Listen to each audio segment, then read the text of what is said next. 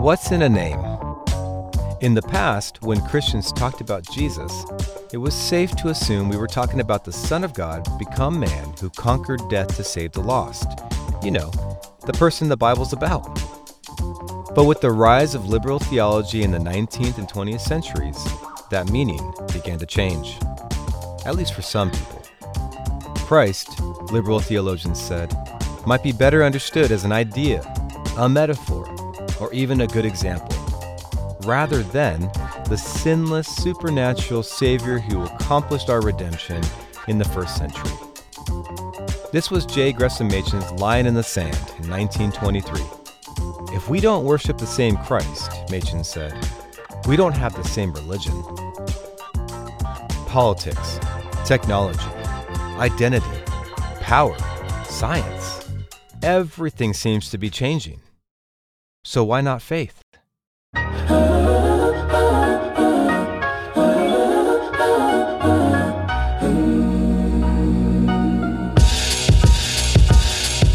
This is Christianity and Liberalism, a podcast based on the book by J. Gresham Machen.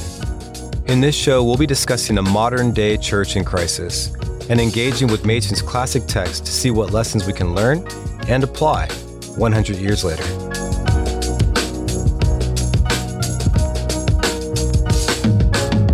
The line is drawn in the sand. Christ is God and He's man. Upon the rock of the Word of God we will stand. We bring the antithesis. The lamb's dripping wrists is still the only answer for man's wickedness. The line is drawn in the sand. Christ is God and He's man. Upon the rock of the Word of God we will stand. C&L with Machen we will tell. Faith in Christ still the only way to be redeemed from hell.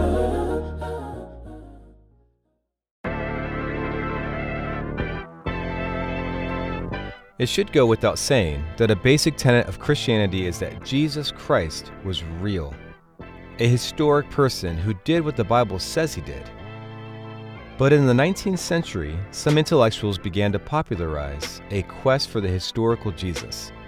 Basically, a creative retelling of Christ's life in which the Bible was not an authoritative source. Although the academic attempt to authoritatively rewrite the life of Jesus was unsuccessful, the spirit of unbelief within the church that Machen addressed in Christianity and liberalism is very much alive and well today. Outside of conservative biblical Christianity, it's not uncommon to find all kinds of ideas about who or what Christ is. So, how is the Christian to know? We'll talk about that and more with my guest today. Dr. Thomas Keene is Associate Professor of New Testament and Academic Dean at Reformed Theological Seminary in Washington, D.C., and he has served as a pastor for several years in the Presbyterian Church in America. I began our conversation by asking Tommy when he first discovered Christianity and liberalism for himself. Yeah, I I actually came across Christianity and liberalism in, in a sort of a, a strange way. Uh, in in high school, I discovered this uh, weird fact that people write books about Christianity.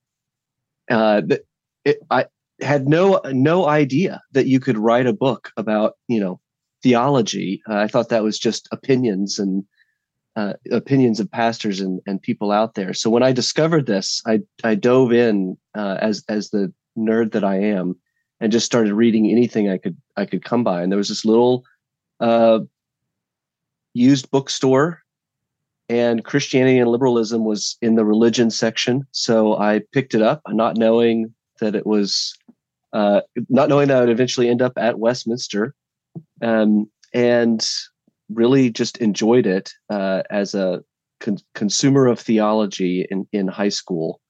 Uh, I th- I think it didn't for for me liberalism wasn't like this present danger. I mean, I was at a conservative PCA church in the South of all places, so uh, it, liberalism wasn't kind of like encroaching in on my life. But I think it did serve as kind of a, a vaccine for uh, for later, you know, going through college and studying philosophy, studying religion in uh, in my college years, and then I think Machen, Van Til, and some others that I'd read in high school were really helpful in applying that kind of critical mindset to the things that I was learning. Hmm. So you grew up in a reformed context in the PCA yep. in the South. PCA and, in the South. And where did you go to undergrad? Did you was it a secular university or Christian university? Did you say? Uh, it was Furman University, South Carolina. Uh, so it uh, used to be very Baptist. It still has very Baptist uh, kind of student body, but it's not affiliated. Right. So you weren't confronted with liberalism in that particular context, but it sort of helped. Oh, absolutely was. I mean, all okay. my all my all my faculty, all the professors were uh, liberal Christian humanists, uh, wow. or or atheists. So it was not it was not a safe place to be a conservative Christian from an intellectual standpoint. Right. Did you find yourself engaging in that Christianity and liberalism debate within the classroom or maybe even outside i of those students? I did. And I think not always helpfully. I think mm-hmm. now looking back on it, you know, I had a, there was an edge that didn't need to be there. Um, uh, I think if you're, there's a difference in attitude that comes when you're trying to per- persuade your professor to become a Christian versus trying to honor Christ in conversation with your professor. Those are two different different goals. Um, and I think I had a very sort of argue people into heaven yeah. attitude uh, at that time that uh, that through Furman and through seeing my professors behave honorably and treat me well and and be kind and hmm. be ethical and all of these kinds of things, uh, you know, I, that softened a bit. Hmm. Hmm. Yeah, because a book like this can influence you in a few ways right? Yeah. It can influence your thinking to think critically and to be uh, intellectually argumentative, uh, or it can really shape your your thinking about God in a way that that kind of communicates itself in a more humble attitude or um, being more winsome or a sort of great combination of the two, which you would hope. Yeah, and that actually that's one of the things I love about not only the tone of the book, but the the overall argument of Christianity and liberalism is that these are two different religions. Mm-hmm. He, he's it's the the point is not actually to directly address why everybody's wrong about every little point, but it, it has that more methodological approach of whatever we're doing, let's be honest about what we're doing. We're starting from two different starting points. We're starting with two different presuppositions about who Christ is and what his word means. And let's begin the conversation there rather than, you know, debating particular points. And I, I appreciated that sort of backdoor approach, that indirect approach to the truth of Christianity. It's that dilemma of how to confront falsehood that led noted Reformed theologian John Frame to write a controversial 2003 article called Machen's Warrior Children, in which he characterized Machen's followers as combative and prone to infighting. I asked Tommy if that matched up with his experience. Having talked a little bit of my journey, kind of from an argument first perspective to a more conversation first uh, perspective, I, I, I think I resonate with the question and part part of it i think is remembering um, machen's context I, again this is sort of the uh, you, you, need a historian here not a t- new testament guy but this is sort of the the tone of the, of the book and the indirect approach that the book takes is is to some degree a part of this context of you know the liberals in machen's day not playing fair using some of those Christian words, but using them in a way that wasn't um, adopting this language, the language of historic Christianity, but utilizing it to communicate something that was antithetical to it. And part of Machen's very direct tone throughout the book is really addressing that that difference, that the integrity question. We need to be having this conversation uh, with the integrity of uh, being honest about where where we are and the truths on which we stand and their relationship to historic Christianity. So I think there's there, there's definitely a polemical uh, aspect to this, and I there's uh, po- being polemical in certain contexts is is necessary when the truth is under attack. We are to stand to stand firm. Uh, but the the other component of this is, you know, I think about particularly the New Testament books that address heresy, that address false teaching. They're they're usually focused on actions, behaviors, uh, and they're usually encouraging Christians to continue faithfully on the path of love. And that's something I think in in a polemical age we've got to keep in mind is that part of this testimony that we're called to protect and fight for as the church militant is is the testimony of Jesus Christ who came because he loved the world and and came to seek the, the lost sheep and protecting that tone is an important aspect of our witness. In Chapter 6 of Christianity and Liberalism, Machen explores the critical distinction between liberal claims about Christ and what the Church has confessed for centuries. Here's Machen. What then is the difference between liberalism and Christianity with regard to the person of our Lord? The answer might be difficult to set forth in detail, but the essential thing can be put almost in a word Liberalism regards Jesus as the fairest flower of humanity. Christianity regards him as a supernatural person. To some, that might seem like an insignificant difference of opinion, but as Machen shows, it is critical to the survival of our faith. So, in this chapter, chapter 6 on Christ, this is mm-hmm. one of the longer chapters in Christianity and liberalism. And Machen really addresses four issues the person of Jesus, the meaning of sin, the reason for miracles, and the nature of God. So let's start where Machen starts with the person of Jesus. When it comes to the person of Jesus, Machen draws a line in the sand between, at first, what might seem like a really nuanced distinction. Liberals, Machen says, sees Jesus as an example for faith rather than the object of faith, an mm-hmm. example to be imitated rather than a gift to be received. Why is this such a critical distinction for the Christian faith? It, it, it, this is at the heart of Machen's overall argument in the book, uh, but also particularly in this chapter, is that we're approaching religion in two very fundamentally different ways. Uh, the unique thing about Christianity, and it's not just Christianity against the liberals, and it's not just Christ- Christianity against some sort of false version of Christianity. It's Christianity uh, among the gods, Christianity among all religions. The unique thing that we have is that, that we believe that God is intruding into space and time, that he cares about history, that he has brought forth his son in the fullness of time to bring about a redemptive act that that history matters. Christianity isn't an idea or a path or a pursuit an ethos. Christianity is centrally about an event. It's about the son who came to bring many sons to glory.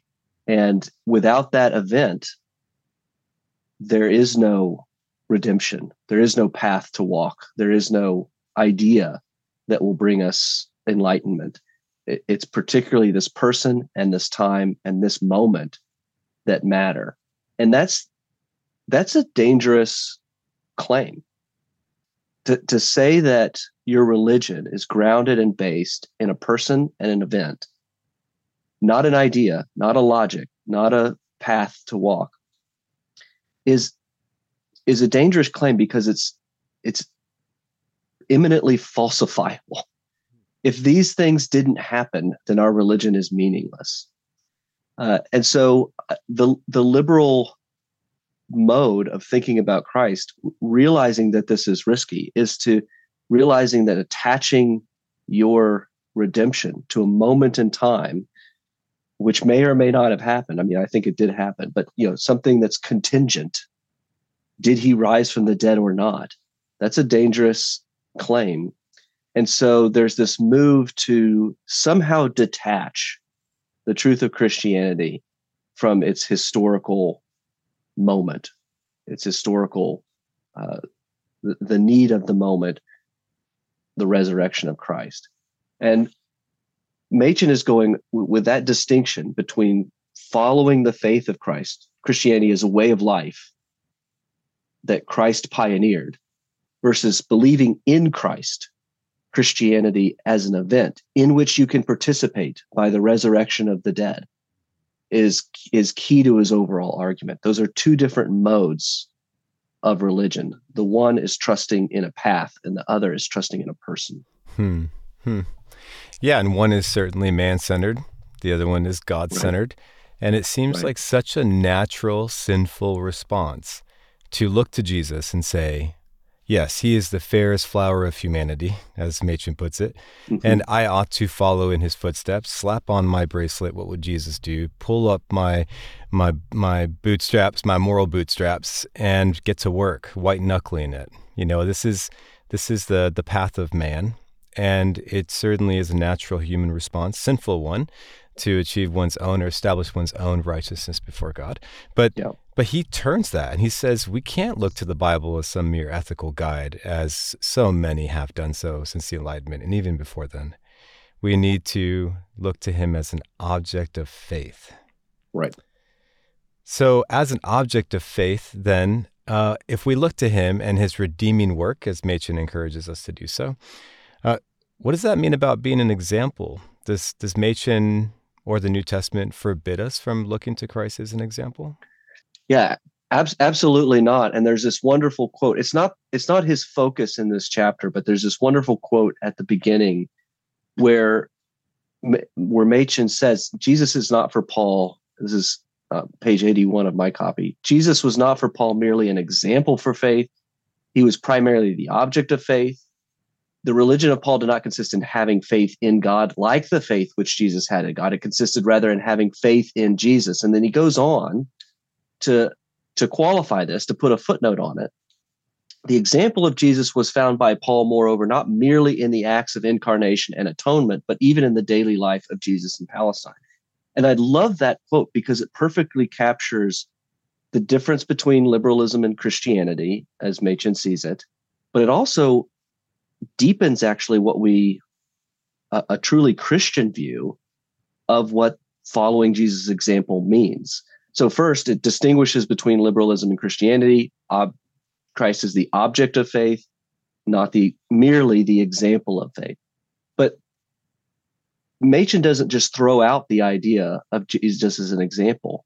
It's precisely in his unique work as son that Jesus then becomes a an example for us as the many sons who follow him unto glory. He he is the the one to imitate his path, and I, and what Machen does here in this subtle way is say it's even in the incarnation and atoning work and resurrection of Christ that we become imitators of him. Well, how, how do I become imitator of Jesus in his incarnation?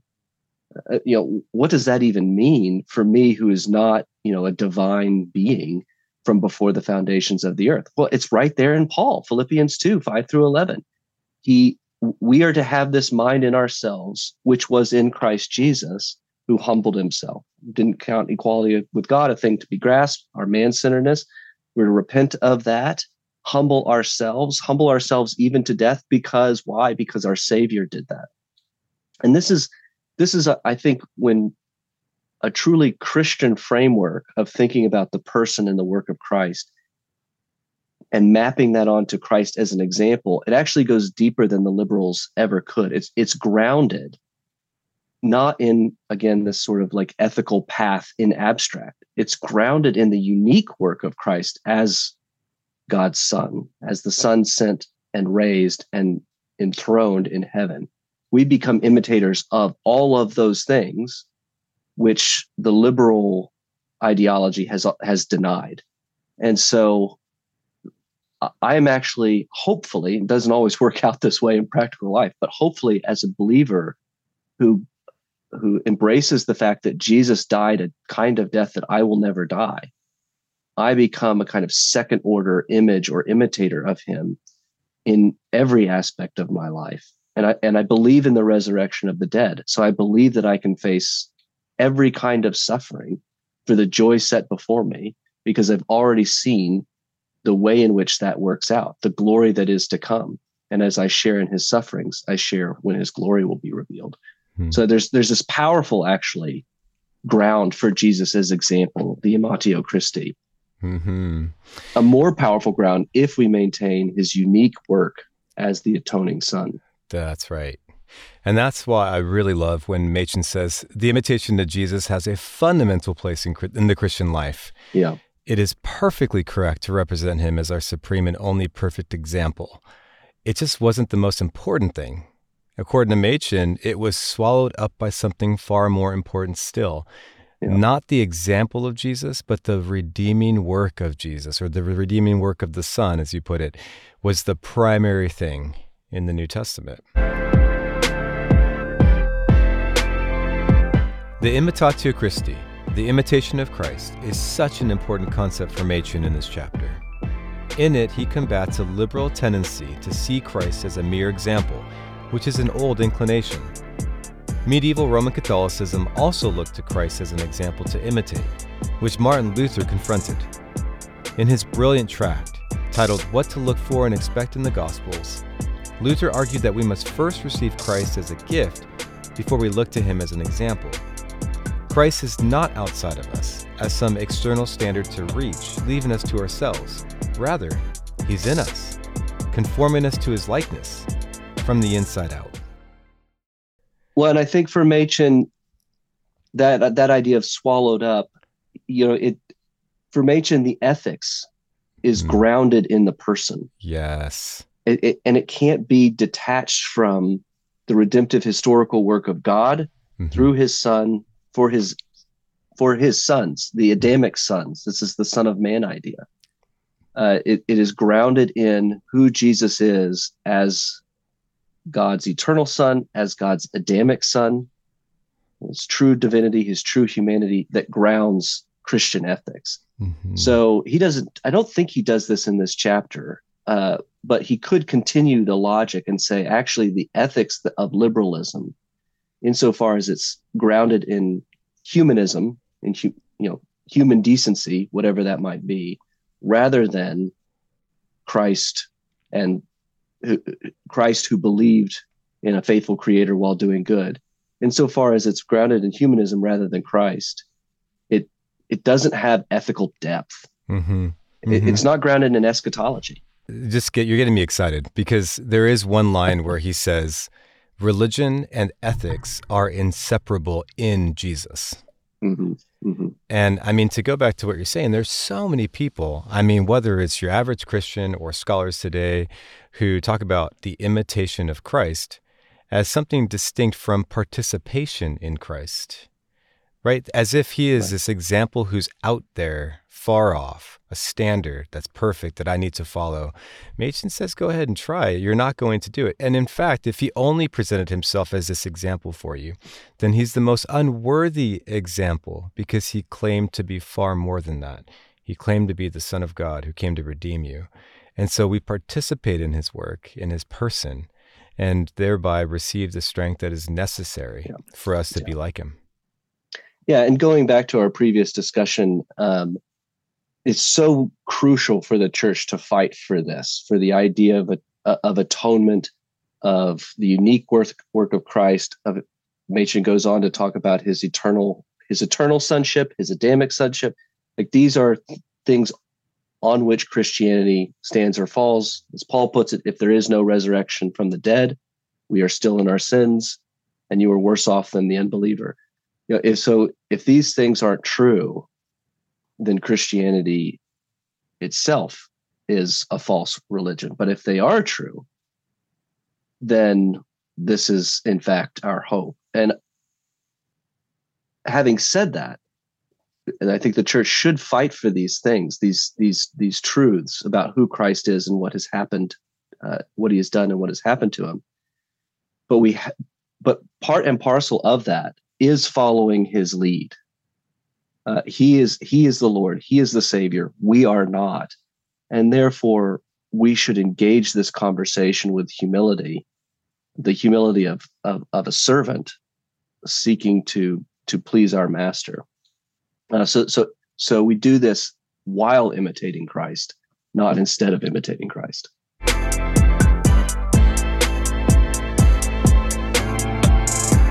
As Machen points out, when speaking about Christ, liberal theologians often use the same words the church has always used words like incarnation and resurrection, but they mean something entirely different by them.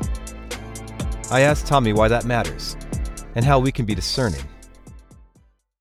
Uh, for a, a, kind of classic liberal theologian, incarnation is at best an idea. It's a it's an image, uh, a metaphor for humility, and as as a metaphor, it has some usefulness. It has some work to do, but it does because it's not grounded in a historical event. It's not grounded in a in a in God becoming like us in every respect, in actual fact. It ultimately doesn't exist at the at the realm of actuality. It's always just an idea. So what what we have is the backing, the the the the actual fact behind the idea to ground what this what these things actually mean.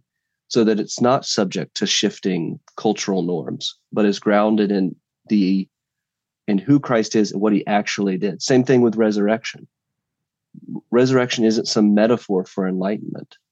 Some metaphor for um, the beyond it's an actual fact. And as such i actually know what my resurrection will be like. I don't know all the details but I, in the, through the text and through the witness of the apostles, I get to see what resurrection actually entails, and it entails a glorified body and uh, participation with Christ in the Father. Like these are the things that I have a hope for, and so it's not ephemeral and metaphorical. It's mm-hmm. it's real and substantive.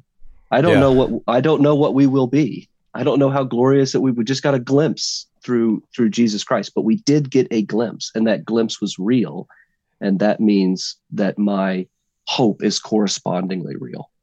If I think about it actually as real, and and uh, what's who's the poet that says this? Um, if if his if his amino acids were not reknit, reknit, the church will fall. If I start to think about Jesus as he tells me he is when he is raised, as a man of flesh and blood, I get a bigger picture of what resurrection entails than I would with just this ephemeral idea and hope. Uh, I, I get to see a realm in which life can flourish not through decay, but ever increasingly. I, I get to see not this these bodiless forms, you know, floating in in, in ethereal clouds, but I, I see my God who eats fish and enjoys fellowship with the disciples. And there's great there's profound mysteries there.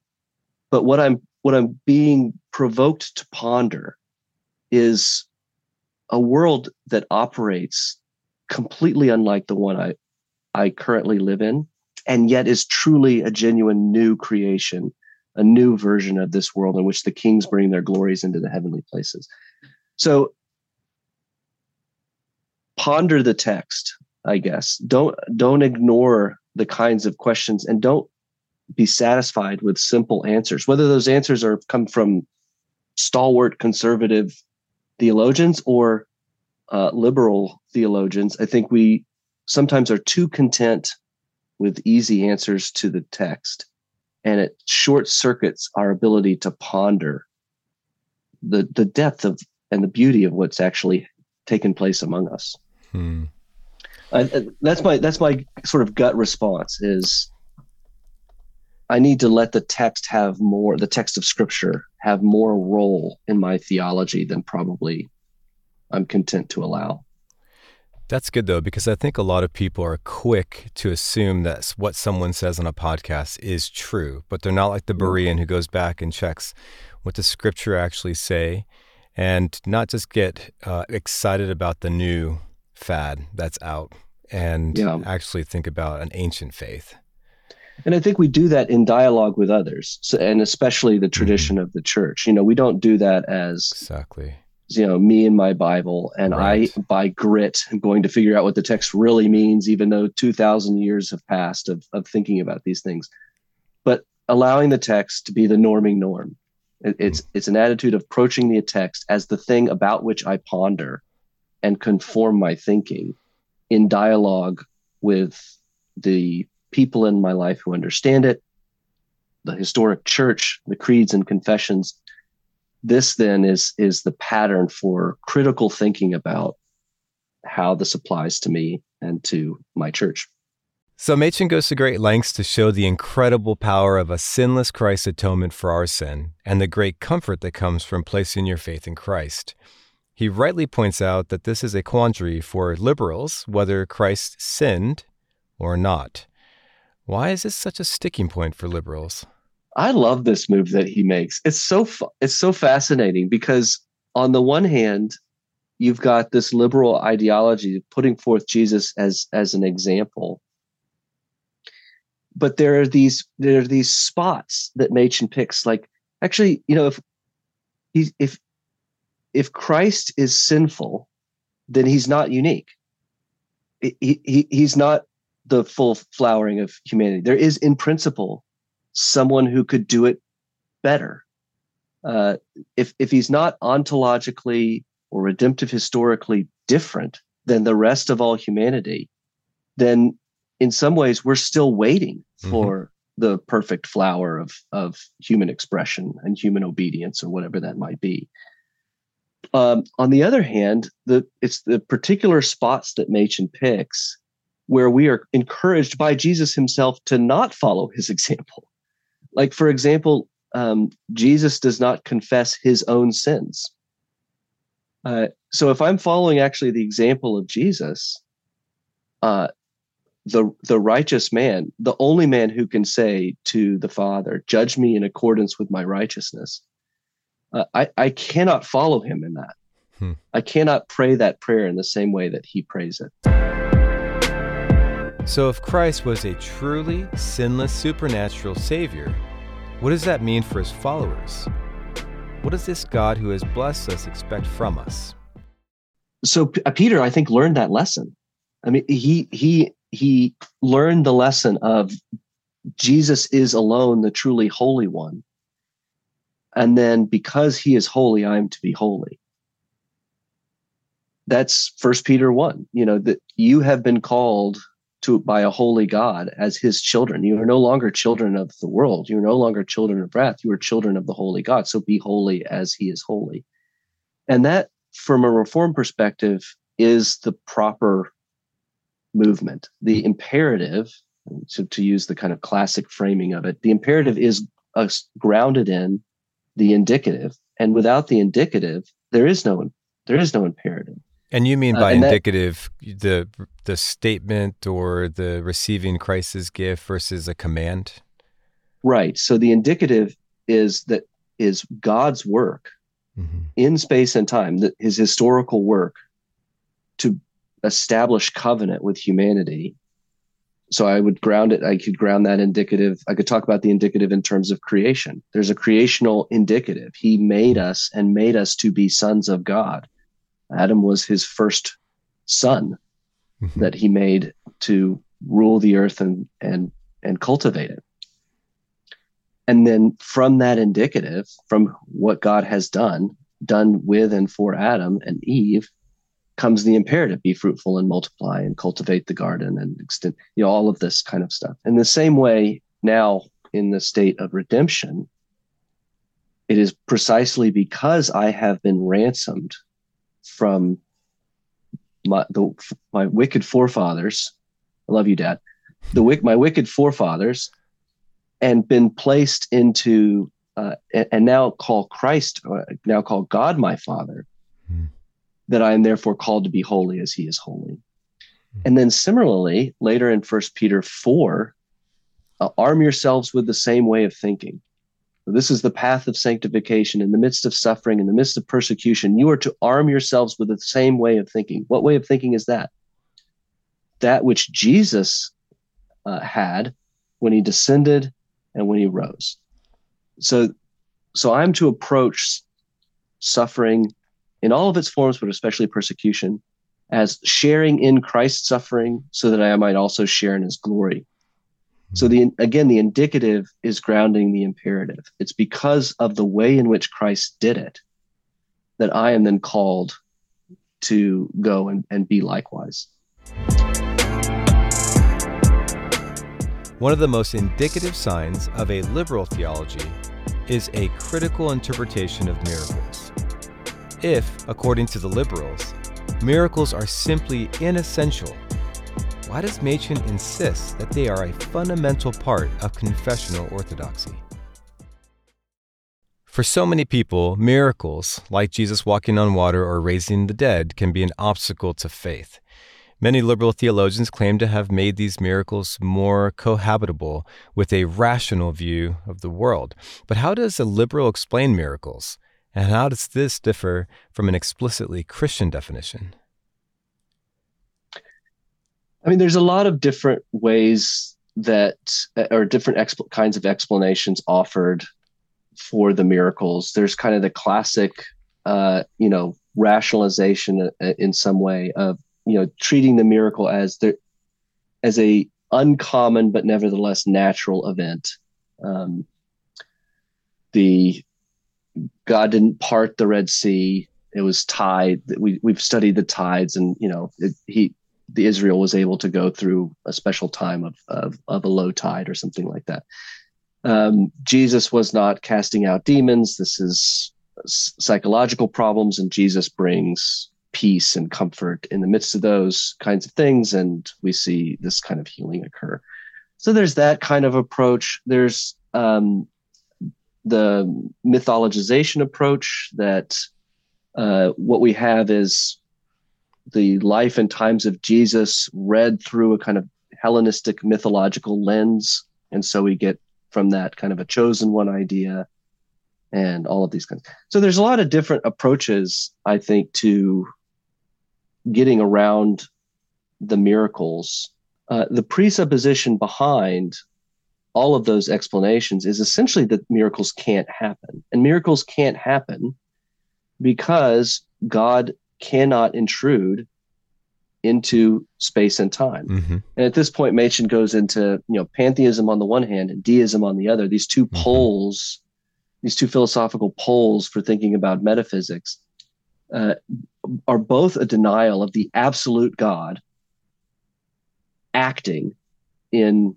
space and time in this kind of relative framework. Deism, the absolute denial of the intrusion, pantheism, the denial of God's absoluteness. So hmm. we've got that fits very well with the Greek Greco-Roman philosophy and theology as well. So this is, you know, this is an a this is a tale as old as time, as it were. Hmm. Uh, that there's this inability for us to think that God, as an absolute being, would be involved in the day to day existence, my day and day day in day out existence, uh, and it's at that point that we can locate the truly unique thing about Christianity, which is that we have this transcendent God, this God who is above all things, who is unlike us in every respect, who nevertheless speaks to us in a way that we can understand, loves us as a, a, a mother loves her children, you know, that, that gets down and talks to us and watches us and looks out for us and then in the end saves us. So there's this fundamental difference between not just in terms of like belief in individual miracles and whether or not they happened or could happen, but metaphysical ground of how the universe works. Hmm. And Machen's claim is that our universe is one in which our God lovingly creates and sustains and upholds the world by the word of his power. You know, at one point, Machen says, without the miracles, we should have a teacher. With the miracles, we have a savior. Mm-hmm. And from Thomas Jefferson to Machen's day and to ours, people are skeptical of miracles, obviously. Why are they so absolutely essential to the Christian faith? I think it's grounded in in in that idea of God with us. That God isn't just providing us a path to himself, but is provide is giving to us himself. Hmm. Uh, that that God is not just showing us how to live a successful life, but is saving us from a, a world that is fallen and broken and ultimately doomed to die. Hmm. So the the miracles, yeah, the miracles do more than they're they're more than just sort of flash and bang witnesses that Jesus is doing what he says he's doing. They're they're not they do function as testimony. Um, wow, how powerful this man must be, you know. But they they also tell us about the kind of work that Jesus is doing. It, they actually image for us the kind of God we worship. We worship a God who would delight in overwhelming us with fish, with with blessing. My kids hmm. don't like fish, so that wouldn't work for them. But but Peter likes fish, and so he he overwhelms him with fish. We worship a God who is holy as we are holy, and so we see doom and on the on the mountaintop and in the seat of judgment. You know, so these are these images are non-arbitrary. They're not just supposed to be really cool so that we believe what Jesus has said. That They're actually testimonies of his of the kind of work that he is mm-hmm. about mm-hmm. and the kind of God that we worship. Yeah.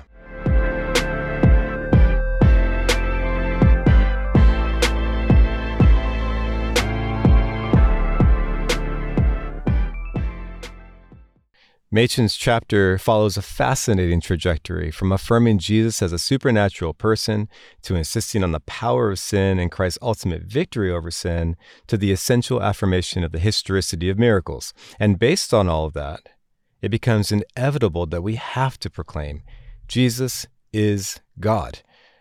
But Machen insists that it's important to state what we mean by that. So, what do we actually mean by that? Well, uh, we mean the full truth of Trinitarian orthodoxy and a Chalcedonian definition of the two uh, natures and single person of Christ. So we're in deep mysteries now. And I'm just a lowly New Testament scholar, David. I don't know if I'm qualified to talk about these things. No, you are. The creeds uh, and confessions, as you say. We just go back to the creeds and the confessions of the faith. That's right. Well, and I mean, I would go back to Hebrews 1. Yes. Uh, to definitely. kind of ground this discussion because there's this really fun thing that the author of Hebrews does. You know, he says, he, he starts out with what the liberal, with, with this idea that liberalism does not like high Christology, that the idea that Jesus is a divine person and he doesn't become a divine person. He's always been a divine person. And it's very clear you know he shares in the divine nature. He is the exact imprint of his substance. He's uh, he upholds the world by the word of his power and all things were created through him. And that's what the author of hebrews means by son. Jesus is son because he is eternal son. And that's where we start talking about our trinitarian nicene good old creedal theology there.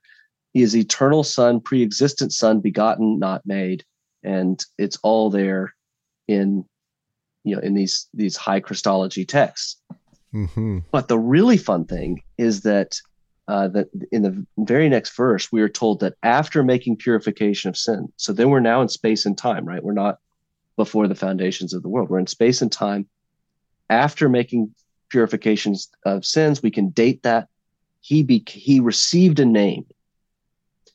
He received a name. He was given a name by the Father, a name that he didn't have before, and that name is Son. Hmm. Uh, well, so how can he how can he receive a name Son? I thought he was Son from all time. Mm-hmm. Well, the, solu- the Hebrew solution to that problem is that Son is both a divine term and an Adamic term. Jesus' Son in two respects. He is son because he is eternally begotten, not made. Uh, he and, and, eternal divine person, son, logos. You know, there's various words for that scripturally, but he's also son because he, like Adam, is given rule over the created order. He's Messiah son, King son, mm-hmm. Adamic son. Uh, Luke's genealogy Adam is the son of God. and and Jesus is the true Son of God in that sense. So he takes up that Adamic role, and I think that's um, that's the point at which Christianity and liberalism diverge because Son, from a liberal perspective, can only apply to his humanity, and that and so he's he's example. He's uh, he's he's like us in every respect. He gives us the path of faith, but it is not in the end God visiting his people. Hmm. Uh, and the logic of Hebrews is the logic of Luke, logic of Paul, that salvation is precisely God visiting his many sons as the divine son. And because it's that kind of visitation, he is able then to take the many sons to glory, Hebrews 2. Mm-hmm. So it's Hebrews describes all of this as fitting, and I like that. It's, it's, just this beautiful, perfect story that hmm. just fits together, yeah. and it fits because because Jesus is a human, uh, uh, has a human nature, and lives an authentic human life, and is has a divine nature, and comes to us as a divine person. Yeah. The modern liberal, though, says Machen, basically affirms that Jesus is God, uh, not because they think high of Jesus, but because they think desperately low of God, which is quite interesting. Yeah. Yeah, I, I, think there's a lot of things going on there from kind of a liberal perspective. There's this allergy to thinking about a, a God who will judge, a God who is king. Um, so the the the watchword of kind of liberalism is the fa- is G- the God as a father, a loving father, a father figure, and then we are his many children. Uh, all of that is, of course, biblical. Um, we're not denying the fatherhood of God or the brotherhood of of mankind, but it's not the only picture and image that we have of God. And so we also have God as Lord and King, God as Judge of all the earth, God as holy and holy other, say. You know, we've get all of these different descriptions of God. and what Christianity does is hold all of them together hmm. and in a, in a beautiful harmony. Mm-hmm. That's hard to do. Mm-hmm. I, how do I think about God as a loving father and God as a eternal king and judge? Uh, those don't mesh with my experience of fathers and kings. And so it's hard for me to do that. And what liberalism does is say, well, you just, you can't. Some of those ideas are more primitive than the others. We've got to get rid of this idea that God is an apocalyptic judge. We got to get rid of, and so, we, and when we get rid of that, we get rid of penal substitutionary atonement. We get rid yeah, of, of course, the need for justification and imputation. We get rid of yeah. all of that. Just goes, be you know, alongside of it gets weeded out with this idea that God cannot be a retributive God mm-hmm. because God is Father. Mm-hmm. So I think what Machen is pointing out is that in order to for the, for the liberal, in order to maintain the love of God, they've got to lower God's standards. Mm-hmm. That and by contrast, the true Christian approach is no, we have all of these things all at once, and God is one and undivided, and is in fact love. But that's not uh, contradictory to his anger at sin, but rather the the the cause of it. He, he is love, so he lovingly punishes that which is not loving. That's right. Uh, so so for Machen, it's hard, but it all holds together. Yeah. And for various heterodox kinds of approaches to Christianity, well, we've got to carve these things off of our definition of God mm-hmm. because they don't they don't we can't figure out how they how they work. It's clear that the liberals' low view of God is devastating for the Christian faith. But what can we do about it? I think liberalism as a kind of defined and academic movement, which is what Machen is mostly dealing with, has it's still there, but not as a defined and academic movement. Uh, a lot of the tenets of li- liberalism are still in the air, but the more sophisticated exegetical and historical work that grounded it isn't. You know, no, it's it's hard to maintain the idea that the New Testament doesn't teach that Jesus is God, hmm. um, or that that isn't part of the first Christian uh, set of of creeds and beliefs. Um, Machen points that out. The the silliness of trying to maintain that Paul invented the idea that Jesus is God. Hmm. So, you know, you've got scholars who have pretty much put to rest some of those historical claims, and so uh, this idea, I think that God, for example, is not a retributive God, or that we should get rid of penal substitutionary atonement, or we should get rid of uh, pre-existence of Christ. It it's detached itself from the attempt to say this is what the Bible teaches, uh, and that that's a little bit more subtle. You've got to that that idea is still alive and well. Um, but it's a bit more subtle now because it operates i think it operates primarily by watering down theology hmm. um, we don't need dogma we don't need these kinds of really tight conceptual ideas like justification and imputation and sanctification these kind of creedal um, this kind of creedal deep theological nuance. We just need to love. We just need to do what Jesus did. And and so that that's a little bit more subtle because it lacks that rigorous what I think was a rigorous academic and historical tr- attempt to bring this ethic into the New Testament, this, this detached ethic into the New Testament itself. And it operates at a much more popular level now. Yeah. Um, you, you know, be who you are, love, mm-hmm. the, these these kinds of of ethical movements. Mm-hmm. And for Machen, when you lose that theological depth, when you lose the the Chalcedonian definition of the two natures of Christ, when you lose the uh, Trinitarian view of God's redemptive historical work in space and time, you lose actually the ground of ethical reasoning for a Christian.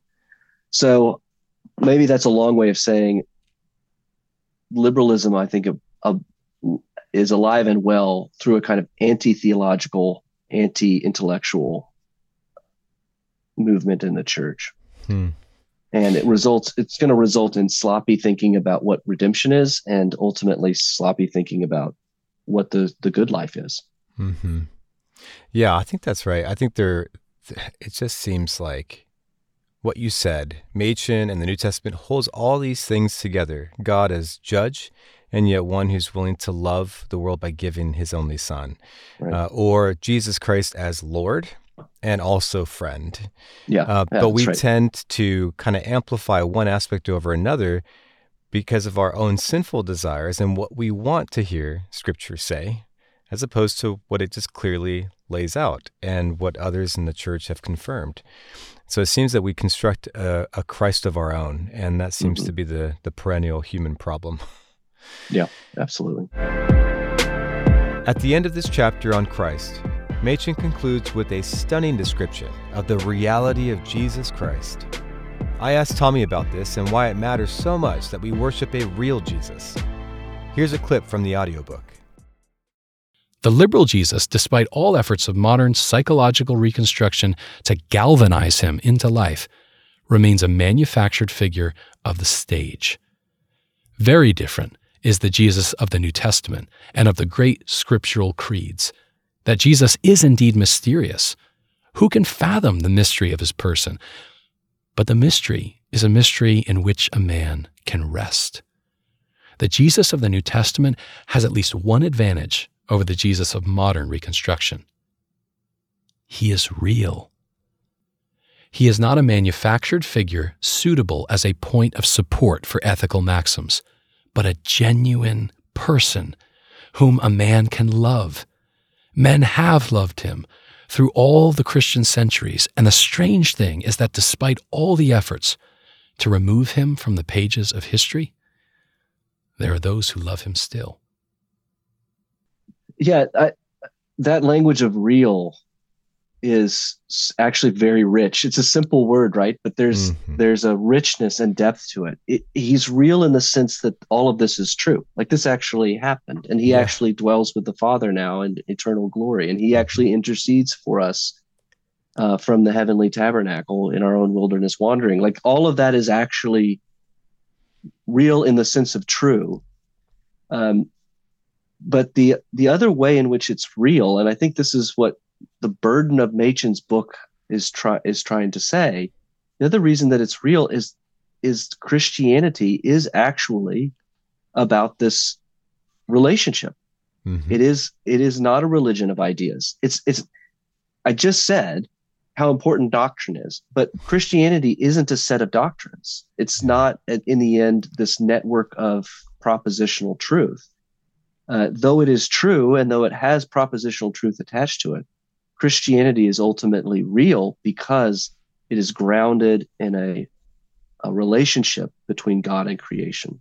Because God is real, because Jesus is real, and because they're persons and they have a genuine relationship with with what they have made and what they have saved. And and that's the hope of the Christian faith. It's a hope that we the, the beatific vision, it's the hope that we will dwell with him Mm-hmm. And that is more real than uh, than any of the att- man-made attempts at religion that we can develop.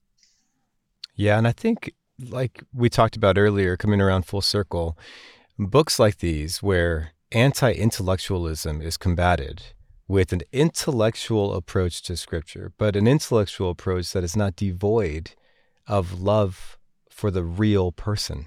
Mm-hmm. I think that's yeah. just what Augustine says when he says someone who thinks he understands the scriptures but cannot build up double love for God and neighbor is actually ignorant. He has right. not yet understood the scriptures. And so it seems that Machen, ending on this note, is just trying to affirm that sort of lovingly dogmatic approach to defending the faith and also helping the church understand who the real Jesus is. Beautiful. Man, well, I've tremendously enjoyed our conversation, Tommy. Thank you so much. It's been spiritually encouraging to think about the person of Jesus, miracles, sin, and God Himself as He's manifested Himself in Jesus Christ. And so, thank you very much for this conversation. Oh, this was a joy. We should have, we should have done this a long time ago. Many thanks to my guest, Dr. Thomas Keene. Join me next time for my conversation with Peter Lillback about Machen's legacy at the seminary he founded Westminster Theological Seminary in Philadelphia. This episode of Christianity and Liberalism was brought to you by Westminster Seminary Press. Westminster Seminary Press has published a brand new edition of the book this show is based on Christianity and Liberalism by J. Gresham Machen.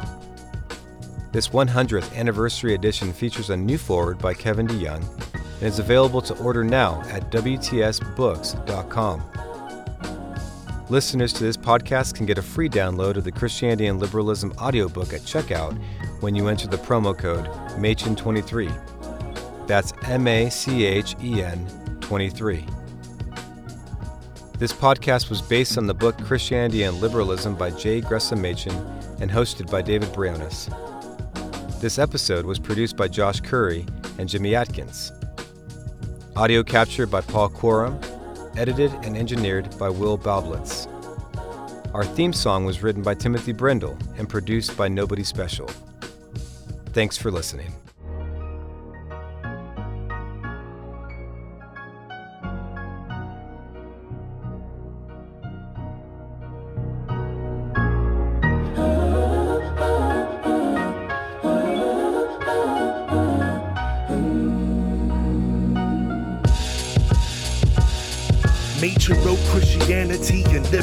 To demonstrate they're two completely different religions. Liberalism denies man's wicked condition and divine inspiration with which scripture was written. Us Christians are convinced scripture's truly factual, but liberalism denies the supernatural. Machen's book definitely showed Christianity and liberalism are diametrically opposed. It's not a different version of Christianity, it has opposite views of God and humanity, often disguised with Christian terminology. They baptize the serpent's absurd philosophies. So when we call you a liberal, it's not just political, but rejecting his virgin birth and all of his miracles from trusting in science. But against God, it's disgusting. Defiant self is your trust and reliance. The line is drawn in the sand. Christ is God and he's man. Upon the rock of the word of God, we will stand. We bring the antithesis. The lamb's dripping wrists is still the only answer for man's wickedness. The line is drawn in the sand. Christ is God and he's man. Upon the rock of the word of God, we will stand. C&L with Machen, we will tell. Faith in Christ still the only way to be redeemed from hell. Machen press men to be honest. Don't call it Christian if it essentially is godless. Christianity's based on events God accomplished. Christ was sent to bring redemption, he promised. Not just an ethical leader, respectable teacher, but God in the flesh. Yes, our blessed Redeemer. An affront to human pride. You can only be saved by faith in Christ who was crucified. Amen. Our greatest needs to be redeemed by the Son. It's not what would Jesus do, but what Jesus has done. Since we're slaves to doubt, pride, and lust, we're in desperate need of rescue that's outside of us. An understatement to say that we're flawed in need of what Machen called a creative act of God. Cause we're torn by sin, we've been abhorring Him. Not just sick but dead, we must be born again. God's enemies, His arrogant opponents, who can only be saved by vicarious atonement. Judgment fell on Christ in my place. Unrighteous, guilty sinners are only righteous by grace. Scriptures, historical acts, they are certain. Jesus, the God man, the supernatural person. We need new hearts, He's the compassionate surgeon. By His death and resurrection, He's smashing the serpent. The line is drawn in the sand. Christ is God and He's man. Upon the rock of the Word of God, we will stand. We bring the antithesis. The lamb's dripping wrists is still the only answer for man's wickedness. The line is drawn in the sand. Christ is God and He's man. Upon the rock of the Word of God, we will stand. C&L with Machen, we will tell. Faith in Christ still the only way to be redeemed from hell. My intention is to show, and I'll mention in this flow, Machen's words are as useful as a century ago. Liberalism breeds destruction, it's hopeless. Today it's deconstruction and wokeness, rooted in paganism, atheism, like Satan's mission to make CRT state religion. These abominations we see to this day in denominations like the PC USA. Why embrace Machen's great wisdom? In light of the claims of his racism, in 1913, Machen wrote Mom Complaining, angry about Princeton's campus integration. I can't believe the decision of Warfield, but this cancer of heart, I'm sure the Lord healed. See, Warfield became Machen's mentor, an instrument for Machen to repent more, showing his need of the Savior to change him. But consider the Lord's grace of sanctification. Machen became friends with an African American named Charlie Machen, gladly had cherished him. As a matter of fact, Charlie had a cataract. Skin color didn't matter as Machen had his back. Paid for the operation, stayed with him in the hospital. Christ changing Machen, not an impossible obstacle. From his love for his friend Charlie, it's quite clear Christ was changing Machen partly. Any bigotry left, it's not there any longer. Perfected now in the presence of his Father. The line is drawn in the sand. Christ is God and he's man. Upon the rock of the word of God, we will stand. We bring the antithesis. The lamb's dripping wrists is still the only answer for man's wickedness. The line is drawn in the sand. Christ is God and he's man. Upon the rock of the word of God, we will stand. C&L with Machen, we will tell. Faith in Christ still the only way to be redeemed from hell.